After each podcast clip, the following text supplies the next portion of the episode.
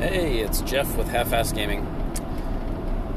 Just wanted to talk to you a little bit about what's going on. Um, just recently released the Back in the Saddle post. Um, you may have seen a bunch of work been going on on the Retonewer. Um, still working on a little bit, a couple of pieces on the Conestoga wagon, the Quick Draw. Um, I want to get some skins on there to make it feel like uh, you're pulling some manufacturer's stuff around if you want. Um, there's going to be a bunch of new options with cargoes um, so that you could actually put the um, either the side kit or the Conestoga on instead of having a visible load, so that it will kind of change the uh, kind of change how it looks for you if, if you want to. Mean, because realistically, you don't drive around with the Conestoga um, visible necessarily all the time. You might just drive drive around with the flat and then convert it into a Conestoga when you need to. Um, so I'm gonna create a new uh, body type that you can. Everything will just go onto the flatbed um, and then be covered up by the Conestoga when you're pulling it, but also be able to haul all the SCS, um, you know, side kit loads and stuff like that. So, um, I'm just trying, trying to create more options um, for folks because I know that you know there aren't many cargoes available for the trailer, and I am trying to come up with other ones. Um, I don't want to just throw on SCS stuff necessarily. I mean, obviously it's lower poly, so it's easier to use and, and uh, less impact to the uh, you know less impact to the performance of the game. But I don't want to just only do SCS loads.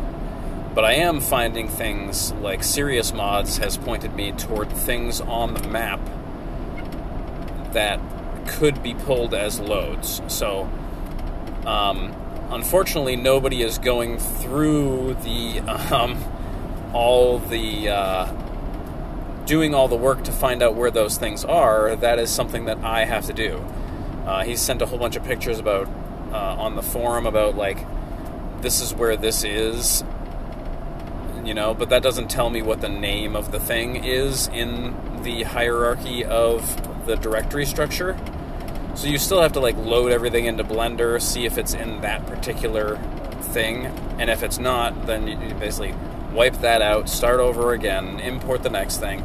So it takes a lot of time to come up with those things. That's why you, guys ended up with the dumpsters um, because those were easy. That was like the first thing on one of the maps that I discovered, not one of the maps, but one of the um, uh, one of the prefab like locations. So like one of the buildings has the dumpsters uh, in the back of it. So that was easy. Just take the dumpster off, delete everything else, and now you're ready to go. You can throw those right on the trailer, um, and you're you're in business. You know, so um, those kind of things I'm looking for, like the types of loads. So there's a lot of palletized stuff that is not being actually pulled as a cargo. So I'm trying to find those things that he's so nicely like taken pictures of and and kind of uh, discovered in the landscape, and maybe get those going for you guys on uh, loads. But again, it takes a lot of time. That's a lot of like research goes into figuring out where that actually is on the you know you can tell me what building it is, but that has no bearing on what the name of it is. It doesn't say the name of a building. It will say like Building One or you know Steel Company Two or whatever. So if there's four steel companies, like how they look on the outside, I'll I'll have to import all four of them maybe before I find the thing that I'm looking for. So that's just that kind of part, and it's not that's not something I do every day. Um, I'm trying to keep up on updating. Obviously, 1.49 just came out, so I'm trying to negotiate that and keep that uh, all my stuff up to date. There wasn't really too much I had to change. There's an issue with the dashboard UI, um, which I have which I had to fix on the Edison. I'm sorry, let me rephrase that. that other Corey had to fix, and then uh, he helped me with that, obviously, because I didn't write any of the dashboard dashboard config for the Edison, so that is not my doing. Um, but yeah, so he fixed that up for me. We uploaded that. I got that sorted on the workshop, so um, it didn't disappear.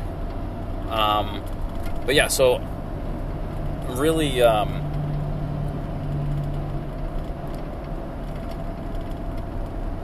trying to get into like what's next, and right now um, I need to make new trailer cables for the uh, Edison because they're too short. Uh, I was trying to use the straight cables, and they really look funny, uh, stretched out to the max. So I got to figure those out.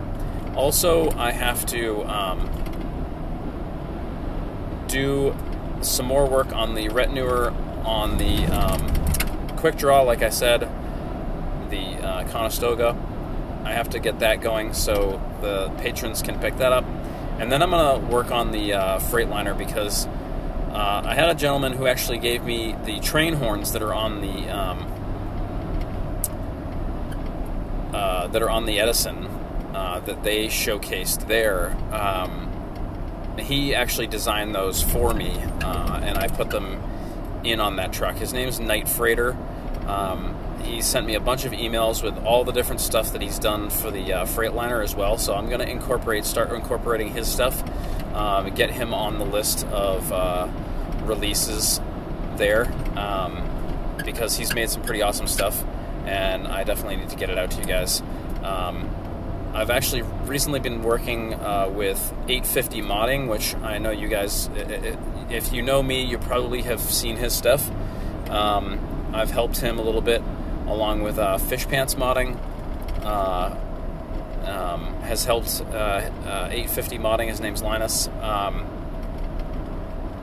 with a bunch of his stuff. He just first in-gamed his first truck. He's been working on animations. He's done all kinds of stuff. So, um, in return, I asked him for a little help on the chrome. So he he, he makes his chrome look uh, pretty pretty good and uh, a lot better than mine for sure.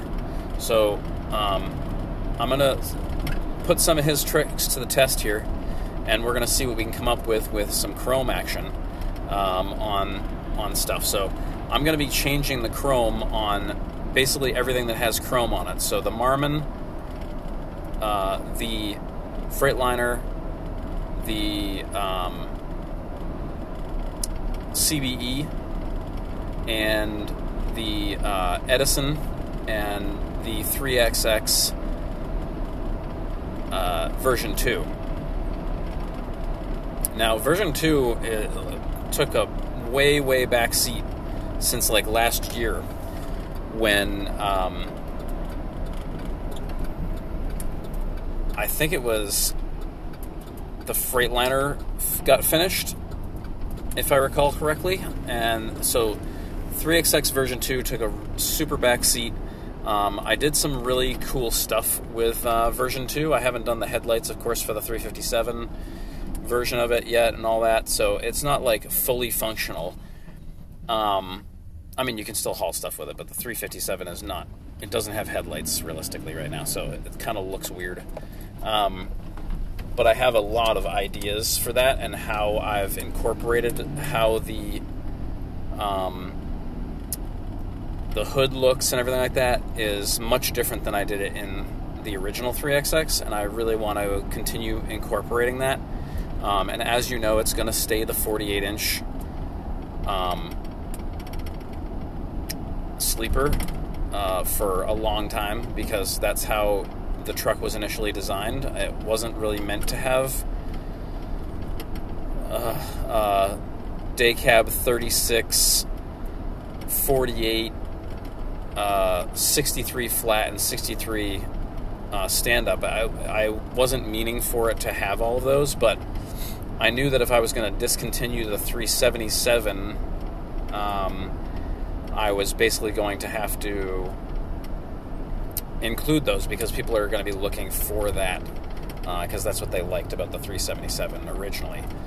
So um, I'm really excited about the work going on with that.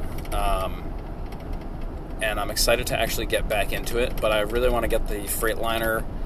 Uh, I want to get the retinue done, and then I want to get the uh, the Freightliner, those parts added to it, um, spruce up the chrome, and uh, looks like there's like some window reflectivity issues. So I want to deal with that as well. Um,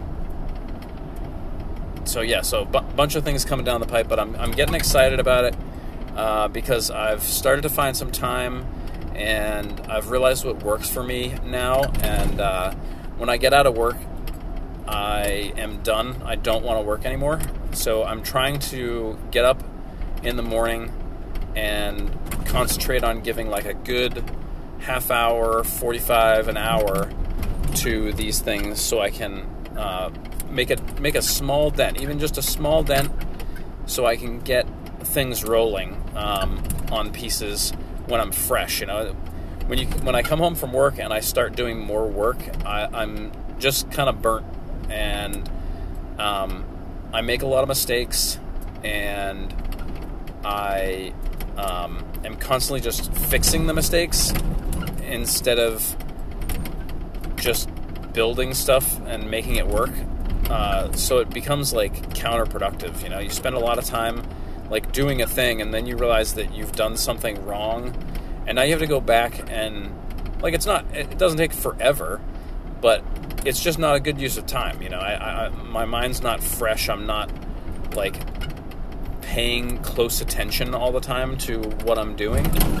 So that really hurts the uh, really hurts what I am trying to do with the project when I have a limited amount of time anyway, and then half the time I'm spending like fixing something stupid that I made a mistake on, um, which you know shouldn't have been a, a, an issue to start with. So, like I said, uh, I'm getting a little I'm getting a little bit excited about it um, because uh, things are starting to really you know come together. Um, so I'm, I'm really I'm really you know excited about uh, furthering uh, what's going on uh, on the patron Patreon and the uh, and my public stuff. I'm I've got a new public trailer that I'm going to put out. I've um, actually gone through Substance Painter and learned that a little bit um, to make some textures for this particular trailer. Um, so it was my first test to see if I could make stuff not just like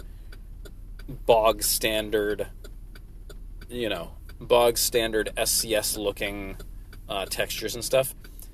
Um, not looking, but like they're, they're plain textures. So these are going to be actually textured um, in the shapes of the things and not like just some generic thing that I've had to remap everything around or whatever. So yeah, I'm, I'm really I'm really looking forward to uh, using Substance Painter more um, now that I have a little bit better understanding of what it can do and how it works. So um, look forward to that, and uh, and as usual, uh, really appreciate you guys um, following me through uh, quite a long and uh, strenuous. Um, uh, part of doing the Edison, um, and I, I know I'm uh, beating this to death, but I've probably spent the amount of time I spent on that Edison was probably more than I spent on uh, like the first release of the 3XX. Like not with all the not with all the sleepers and stuff, but like when I first released the 3XX, um, you know, it was a good number of hours, but the Edison was way over, way. Um, I would say probably 20 to 30 hours a week for two months, three months, two months, at least two months.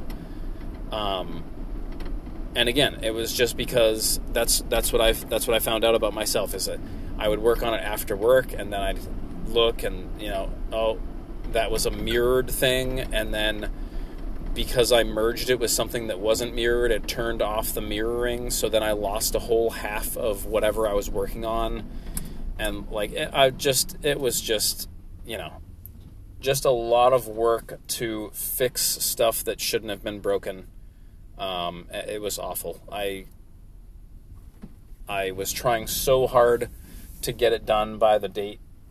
Um, it just really it suffered uh, immensely, and I suffered immensely because I was um, doing it that way. I mean, I, I should have been more uh, cognizant of what was happening, you know, but you can only do so much sometimes. So, um, yeah, so looking forward to next steps, next things coming out. Um, really excited about them. So, uh, thanks, guys, for listening, and uh, we will see you for the next one. Bye bye.